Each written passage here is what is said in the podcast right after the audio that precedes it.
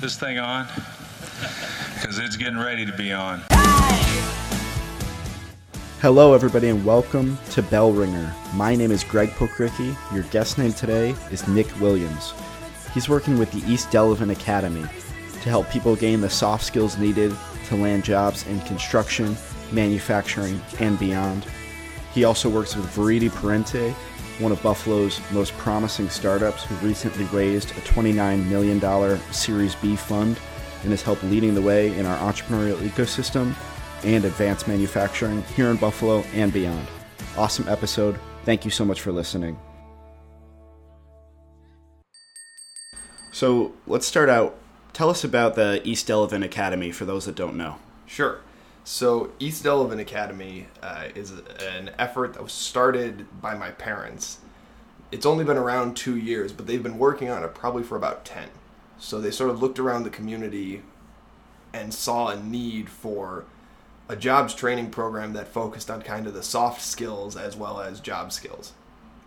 The reason being, you look around at the stuff people are doing, and Northland Workforce Training Center is great but it requires a 10th grade math and reading level to get in. Giving a person a job is great, but somebody who's never had a job before, they may they may fail out of it just because they've never had a job before. Right. East Delavan Academy is aimed at filling in both that educational gap and that soft life skills gap. Some people may have be from a family where nobody's had a job before. They need to learn those basic things that you and I probably learned from our parents growing up how to get up on time, how to be on time to work, how to act professional. These are things that you underestimate how hard it is to learn once you're past a certain age. That's really what East Delavan Academy does. It wraps it does those wraparound educational services as well as doing jobs training and offering employment at the very end. Right. Yeah, we so I just um, I just presented a webinar to uh, UB current UB seniors and recent graduates, and we had as my guest was Chris Beckage from Acara, um, a big staffing firm, and he talked about even people that have graduated college, like the soft skills are the biggest thing in in communication, and no matter what level you're at, that's always the biggest concern for employers. Oh, so you know that's so important to teach folks that maybe didn't attain those skills at a younger age. Well, and you've and you've seen people in the professional world all the time who have to get up and make a presentation and are just so nervous because some of their skills are really good, but the presentation and the speaking skills still aren't there. Everybody needs it to a greater or lesser extent. It's just that when you go to college and get an accounting degree and then can't pre- present, you still have the accounting degree. Right. There's a whole segment of the population that didn't get the opportunity to make up for their deficiency in one area with a skill in another area because of systemic issues that weren't their fault but that they have to deal with. East Delavan Academy is trying to focus on overcoming that. Tell us about some of the jobs and industries that um, the Academy hopes to prepare these folks to enter the workforce into. Sure. So, here in our first couple semesters, uh, we've been focusing on what we know. And really, what we know is construction. We've been really lucky in the first run to have two great employer sponsors working with us. So, Mader Construction and Danforth Construction. Uh, both companies have essentially guaranteed jobs to our graduates. As you know, obviously, I come East Delavan Academy is founded by John and Heather Williams, who are both, you know, they're both OSC, and OSC has employed a number of graduates from the program as well. But that's just the start. The only rule at East Delavan Academy is that when you graduate, an employer has to offer you a job, or we get you into the advanced training that you actually wanted to go to. So it's a success. It's successful for us if we help you get to where you want to go, regardless of what that looks like. Not that we gave you a certificate and we got you out the door. Right now, it's really the construction industry. Next year, there's you know there's healthcare companies that are asking us, hey, can we come in and train some of these guys to be able to do some of the entry level stuff that we need? But the entry level stuff in some of these healthcare companies is like fifty thousand dollars a year with full benefits. Like these are really good jobs that they can't find people with the skills they need. East Delavan Academy can become their clearinghouse. Right, and it feels like the the perfect time to start to launch something like this. I know you're you're a couple years in, but Buffalo, like you know many cities around the country, is experiencing a tightening of the workforce, and specifically in manufacturing or construction. There's you know the wave of retirements on the way, which was the impetus for things like the workforce Northland Workforce Training Center. Um, I know you said so you're you've been operational for a couple years, but your parents have been working on this for say ten. What was their thought process and in developing this initiative and kind of the why behind it all? Well, so it's interesting. When you look at the way Buffalo has sort of Buffalo bottomed out and started to regrow, and you saw a certain economic development. Elmwood Village. Now you're starting to see it in downtown. Now you're starting to see it on Chicago Street. You're starting to see some of these different areas pop up. Yet while you're seeing all this growth, and this is what my parents started to notice as this Buffalo Renaissance started kicking off almost a decade ago, what they started to notice was that there were significant areas getting left behind. It didn't matter that downtown was getting busier and more popular to hang out in. It didn't matter that Elmwood Village was getting more popular to hang out in. Places like the east side of Buffalo were still suffering. And even Elmwood Village's redevelopment pushed people out. Redevelopment on the west side is kind of doing the same thing this idea started to kind of grow in their heads because they looked around and saw a segment of Buffalo's population getting left behind and not seeing any reason for them to be left behind. As much as people are saying the workforce in Buffalo is tightening, there's an untapped pool of potential employees that people are leaving behind and writing off for various reasons. I'm not going to accuse anyone of anything in particular. Just culturally, Main Street Route 5 is a huge dividing line in the city, and people get nervous about hiring people from the other side of the line. Hundreds of reasons for that. Some of them understandable, some of them not so understandable, but what my parents saw was a need to help overcome those hurdles. So they thought of a couple different ways, they tried a couple different things, and East Delavan Academy kind of grew out of that desire to really say, let's not leave our population behind. Let's actually bring everybody up together. Right. How to best equip them for the changes coming. Well, and also to make sure that you don't just hand something out. It's, you know, it's not, these solutions are not as simple as, you know, okay, here's a boatload of cash, go. The cycle of poverty exists because it's psychological, it's systematic, there's a lot of things that go into it the only way to really break out of that cycle is to start to teach generations of what it means to actually work. It's not fair to a lot of the residents on the east side of Buffalo to say, like, you've never worked a day in your life. They work every single day. They just are forced into industries that are not typical because of the fact that people won't bring them in for legitimate roles. It's a very hardworking population all East Delavan Academy does is teach them how to use those skills and leverage those skills into different industries and then have the soft skills needed to really start to boost their careers. Right. How do folks that are interested get involved in the East Delavan Academy and then talk a little bit about the curriculum or wraparound services that you do offer once they're in the door? So, the number one way for people to get involved in uh, East Delavan Academy from a from a student standpoint is really referrals. Uh, we we partner with Catholic Charities and 716 Ministries um, to do the training right now. Catholic Charities has an office at our East Delavan facility, and they provide a lot of wraparound services to make sure that once students are in the program, they have no excuse to leave there's a food pantry, there's a clothes pantry. They can provide bus passes. They can work on providing temporary childcare. They can actually really help with finding, if they need housing, they can help find housing. They help with crisis services. They help with mental health issues. It's really kind of an all in one program. And once you're in the program, you know, even if you can't make it through the first semester, you're not kicked out. If you, so long as you didn't just decide you didn't want to do it anymore, we can keep you in the program and help you get through whatever issues are holding you back. Right. And the curriculum is, like I said before, focused on construction right now, but not just sort of like here's how you swing a hammer.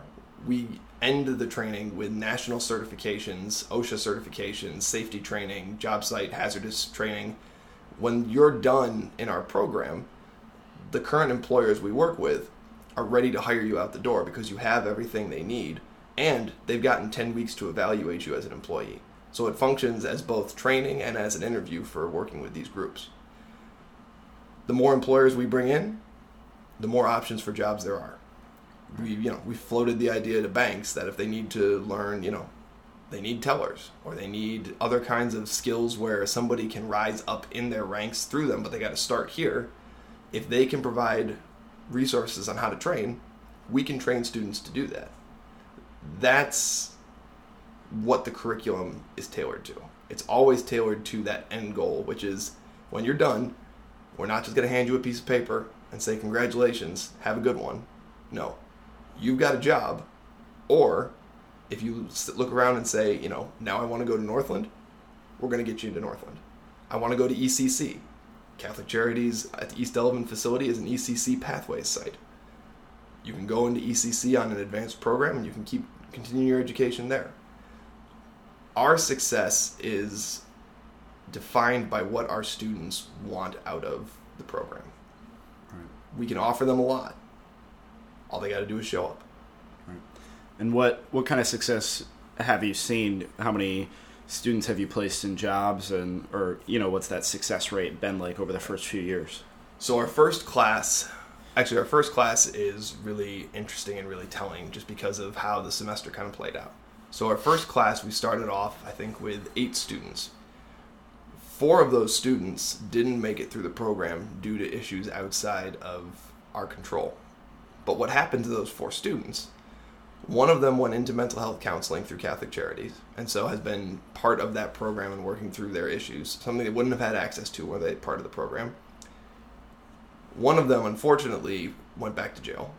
Um, sometimes it's hard to get people out of the life. The other two just said, This program is great, but I really need a job now, and so we placed them at Home Depot. But we were able to work with them to make sure that they had success the way they needed it. And the two that are at Home Depot and the uh, young woman who's in mental health care are both welcome back. Are all three of them welcome back and can be welcome back into the program? It's up to them if and when they choose to do that. The other four graduated and got jobs. Right. This last semester we had twelve. Same thing. Twelve graduated, got jobs. We've actually we're employing two of them at uh, OSC right now. That's great. And then how do you? At what rate do you hope to grow the program over the next few semesters? You know, it seems somewhat intimate at 12. What do you think you can scale it to? So the goal is to scale it. You're probably not going to get at our current setup much more than 30 students per class.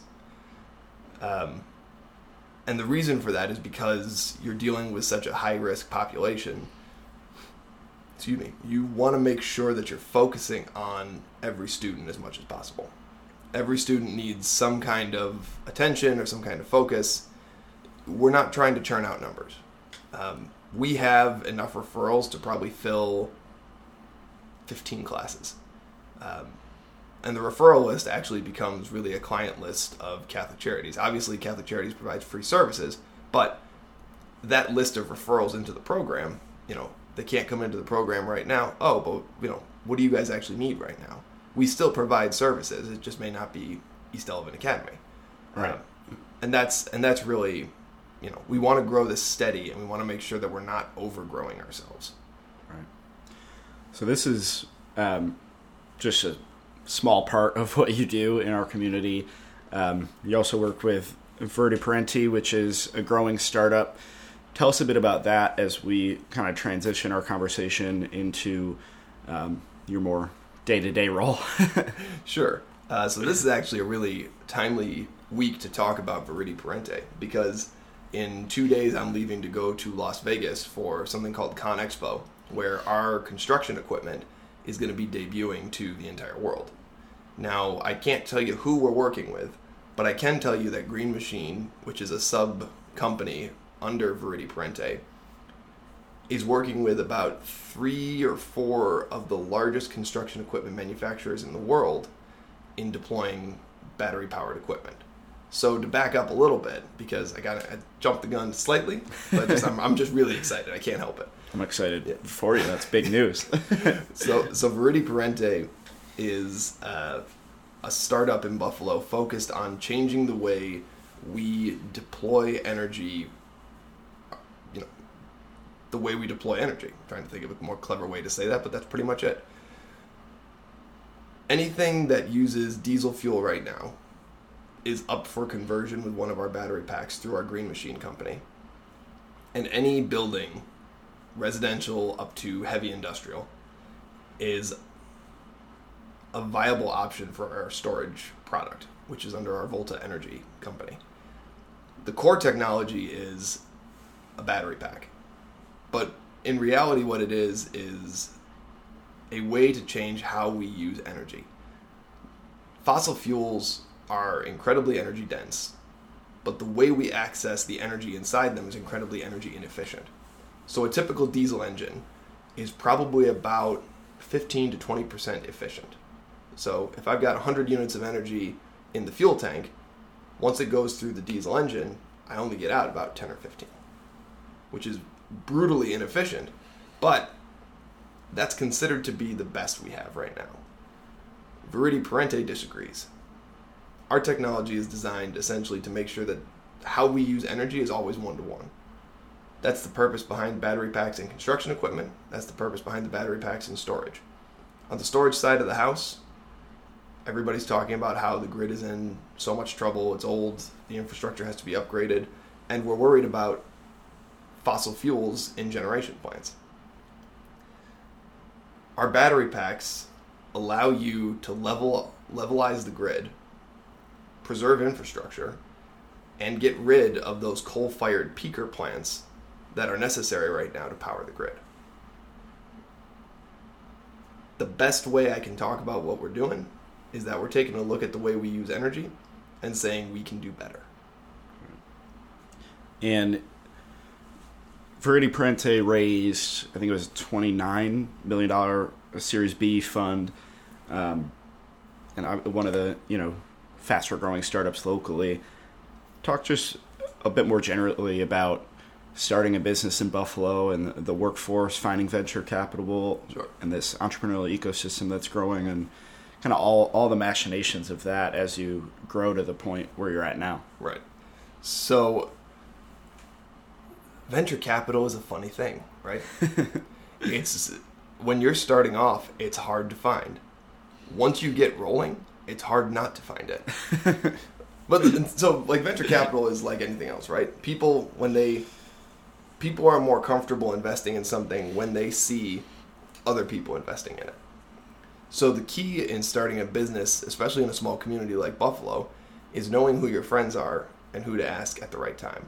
Little known story about Green Machine. Green Machine successfully.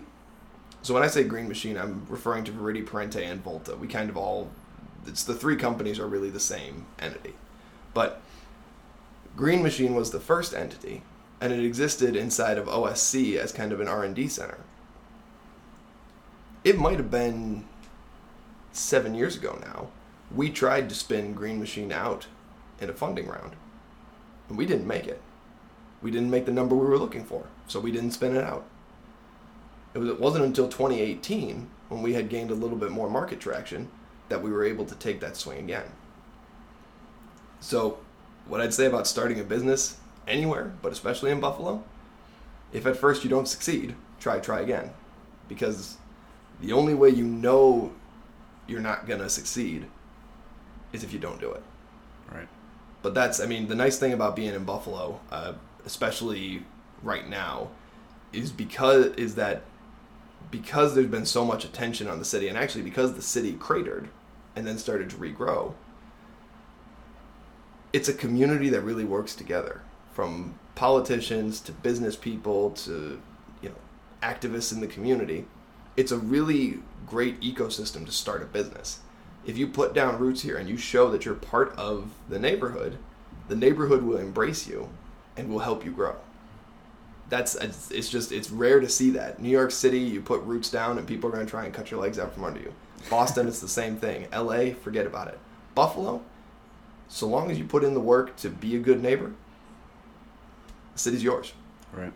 And the work that your company is in um, is- also an interesting kind of mesh point for Buffalo um, as this, you know, it has this rich manufacturing history, and, and now we've transformed a lot and diversified our economy, but also diversified the manufacturing industry to be a lot more advanced and green. Yep, absolutely. Um, you know, how, how do you think our city, our region can lead the way, both in that startup ecosystem, but also in advanced manufacturing, clean energy?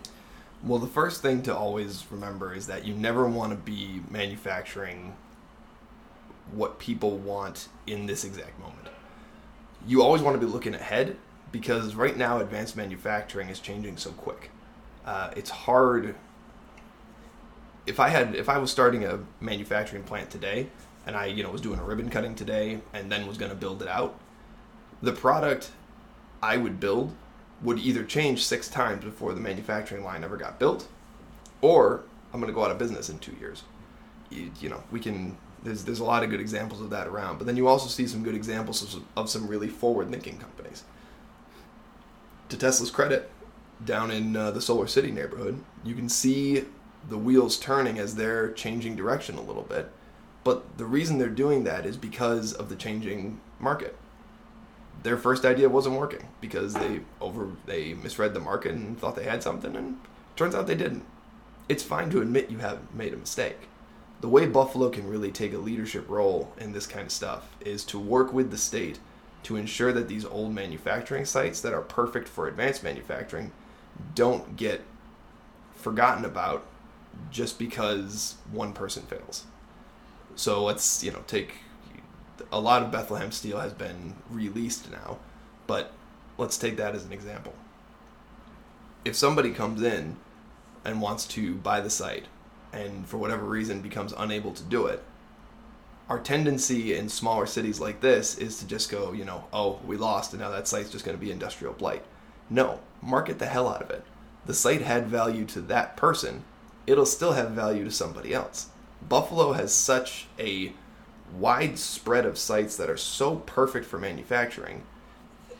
You know, the fact that we don't have every manufacturer beating down our doors trying to get a spot here is just because we're not doing a good enough job marketing. We need to get that word out that Buffalo really is the site to come. Again, like you talked about, there's workforce. We have a workforce here that's ready to jump in. Like I just said, it's a great ecosystem to have a business. And all these sites that are perfect, really shovel ready to go. So the city really needs to focus on marketing these sites and then working with all the officials necessary to get those sites back into use.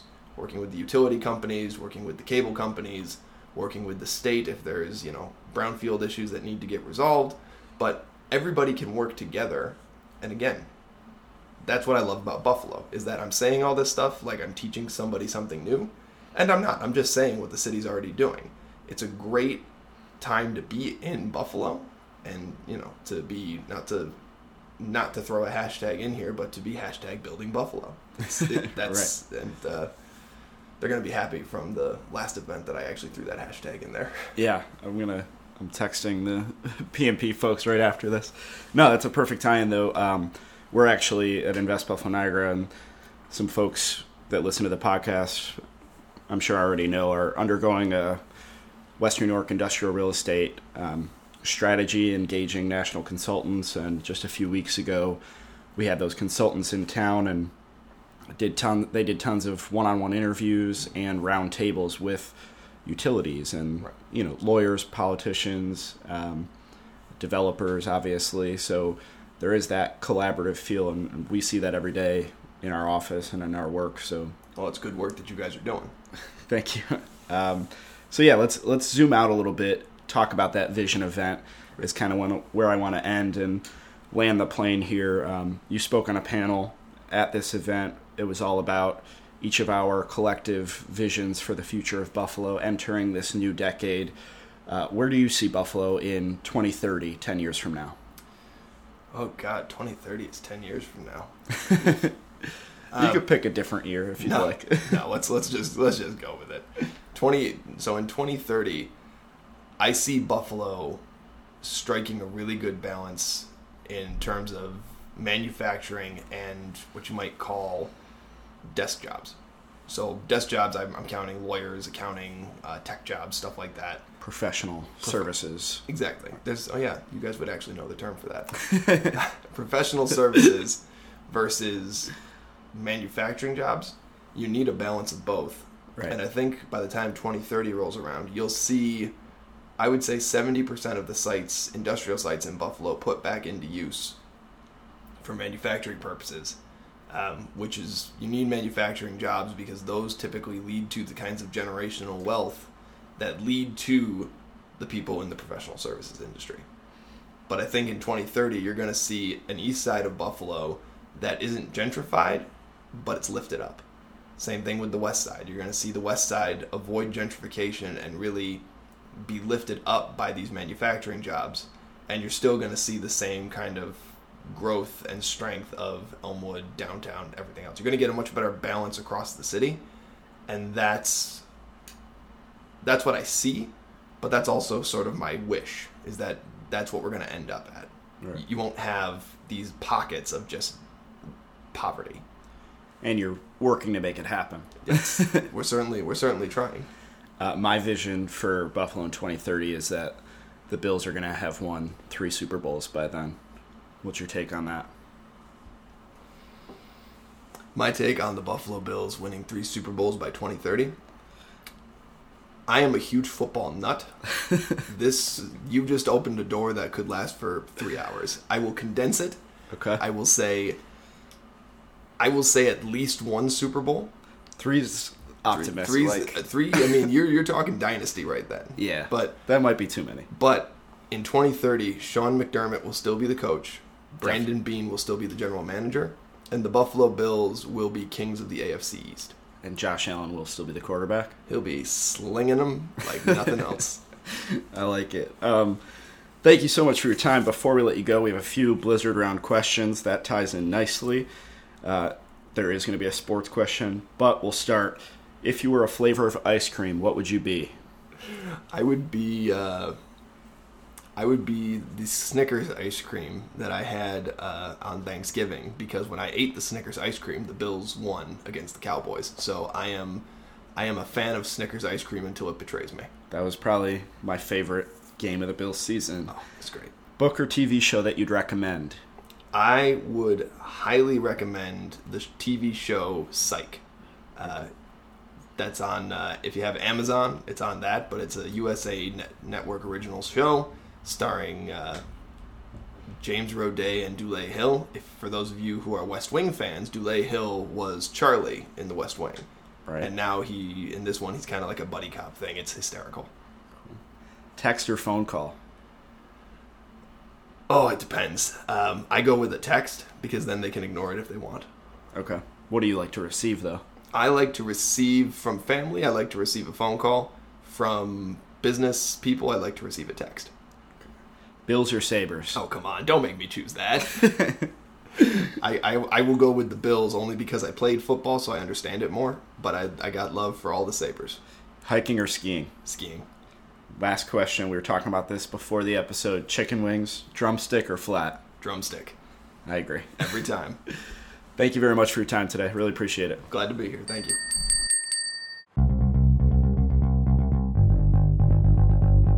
Bellringer is a podcast by Invest Buffalo Niagara, the region's privately funded, nonprofit marketing and economic development organization. Please rate this podcast, follow our social media channels, and read our blog at buffaloniagara.org for the best of Buffalo Niagara. Come grow your business with us.